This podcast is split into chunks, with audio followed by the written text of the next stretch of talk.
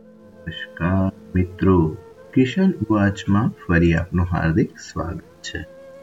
Season two episode ઓગણીસ. મિત્રો, આજનો દિવસ, એટલે કે પહેલી મે, ગુજરાતી સ્થાપના દિવસ.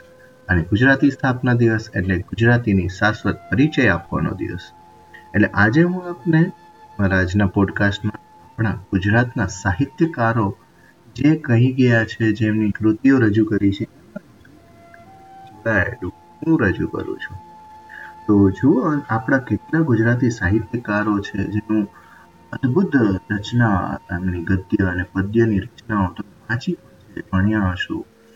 ખરેખર આ વાંચીએ અને સમજીએ તો ખૂબ જ મજા આવે ને એમાં જે રહેલો જે આનંદ છે એ કંઈ અલગ જ છે. મિત્રો, તૈયાર થઈ જાઓ.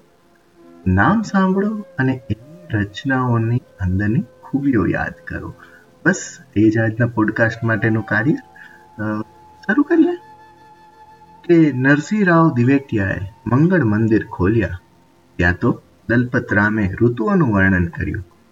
ગની દહીંવાલાએ નિષ્ફળ નિષ્ફળ રમતા શીખવ્યું. તો અમૃત ઘાયલે શાનદાર જગ્યાનો દાખલો આપ્યો.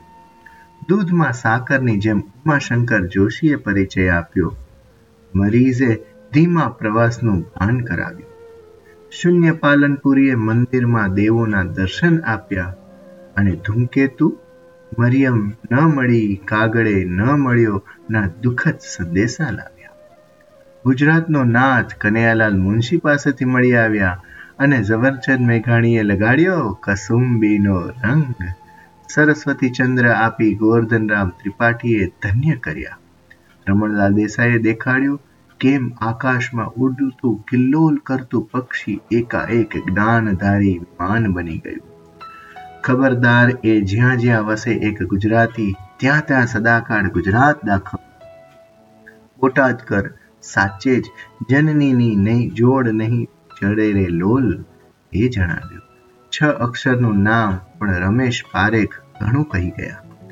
બાલશંકર કંથારિયા એ જીવન મંત્ર આપ્યું. ગુજારે જે શિરે તારે, જગતનો નાથ તે સહેજે. ગણ્યું જે પ્યારું પ્યારાએ, અતિ પ્યારું ગણી લે છે. રાવજી પટેલે મારી આંખે કંકુના સૂરજ આથમિયાની હૃદય કંપાવી દીધું. ઇન્દુલાલ ગાંધીએ માનો પત્ર પહોંચાડ્યો. અખો તમે મૂર્ખ બનતા બચાવ્યા. એક મૂર્ખને એવી ટેવ પથ્થર એટલા પૂજે દેવ. સુંદરજી બેટાઈએ પ્રોત્સાહન આપ્યું જાવું જરૂરી છે, બંદર છો દૂર છે.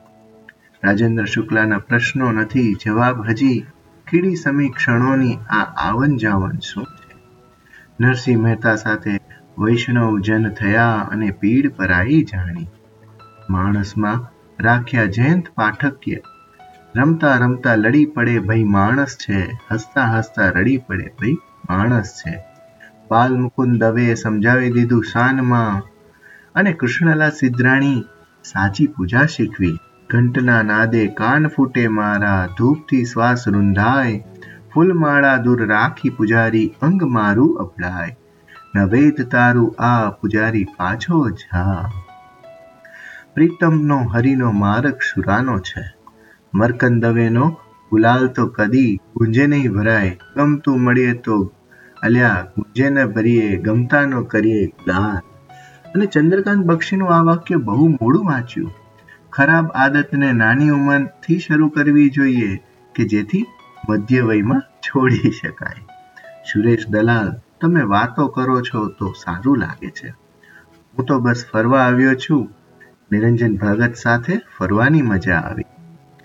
જયંતીલાલ જયંતિ દલાલનું સચોટ વાક્ય સૌથી ભયંકર વસ્તુ એ છે કે આપણે, આપને કશું ભયંકર લાગતું જ નથી.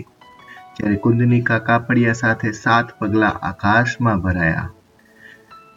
પિનાકિન ઠાકોર સાથે પોકારું હે ભુવન, ભુવનના સ્વામી, જ્યારે કલાપી, તમને શું કહું? જ્યાં જ્યાં નજર મહારી, ઠરે યાદી ભરી ત્યાં આપની કુમારપાળ દેસાઈએ દર્દ અને દયાનો ભેદ દાખવ્યો.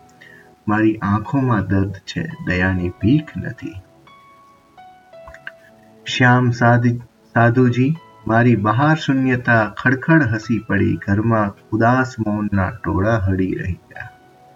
મનોજ ખંડેરિયા, તમે કહેશો કે આમ બને છે. પકડું કલમને હાથ આખો આખો બળે છે. નાથાલાલ દવે, કામ કરે ઈ જીતે રે માલમ કામ કરે ઈ જીતે ત્યારે દિનકર જોશી સાહેબ પ્રકાશના કાંઈ પડછાયા હોય હાસ્ય એ દરેક રોગનો રામબાણ ઈલાજ છે તારક મહેતા સાહેબનું રામબાણ અક્ષીર છે ચંદ્રકાંત શેઠ કવિતા જન્મે છે વ્યક્તિમાં પણ જીવે છે સમાજમાં મિત્રો આવું ઘણું બધું ગુજરાતી સાહિત્યમાં, ગુજરાતી સાહિત્યકારોએ કહ્યું છે અને લખ્યું છે. બસ છેલ્લે હું આપને મનુભાઈ ત્રિવેદી એટલે કે જેને આપણે ગાફિલના નામે ઓળખીએ છીએ અને મારા ખાસ પૂજનીય જેમને હું મારા આઈડિયલ માનું છું એવા શ્રી શાબુદ્દીનભાઈ રાઠોડના હંમેશા એમના પ્રોગ્રામમાં આ વાત આવતી જ હોય છે. એ રજૂ કરી અને આજનો પોડકાસ્ટ પૂરો કરીશ કે જુદી જિંદગી છે મિજાજે મિજાજે, જુદી બંદગી છે નમાજે નમાજે, છે એક સમંદર થયું એટલે શું? જુદા છે મુસાફિર જહાજે જહાજે. ભલે હોય એક જ, એ અંતરથી વહેતા છે સૂરો જુદાએ, રિયાઝે રિયાઝે. જુદા અર્થ છે શબ્દોના બોલવા પર, છે શબ્દોય જુદા અવાજે અવાજે. જીવન જેમ જુદા, છે કાયા જેમ જુદી, છે મૃત્યુ જુદા, જનાજે જનાજે. હઠી જાય ઘૂંઘટ, ઢળી જાય ઘૂંઘટ. જુદી પ્રીત લાજે, જુદી પ્રીત જાગે, મલાજે મલાજે. તમે કેમ ગાફિલ? હજીએ છો ગાફિલ? જુઓ બદલે દુનિયા તકાજે તકાજે. બસ મિત્રો, આજનો પોડકાસ્ટ અહીં પૂરો કરીએ. આવતા શનિવારે ફરી નવા વિષય સાથે ફરી મળીશું. જે આપણી સિઝનનો છેલ્લો એપિસોડ હશે. સિઝન બે આવતા અઠવાડિયે પૂરી થશે. મિત્રો, આપના ગ્રુપમાં ગુજરાતી ગ્રુપમાં કોઈ પણ બે જુદા જુદા ગ્રુપમાં આ પોડકાસ્ટને ફેલાવો. અને તમારા મિત્ર કિચન ખૂબ પ્રચલિત કરો અને આપણી ગુજરાતી ભાષાને ખૂબ આગળ વધારો. એ જ પ્રાર્થના સાથે આજનો પોડકાસ્ટ પૂરો કરું છું. અસ્તુ.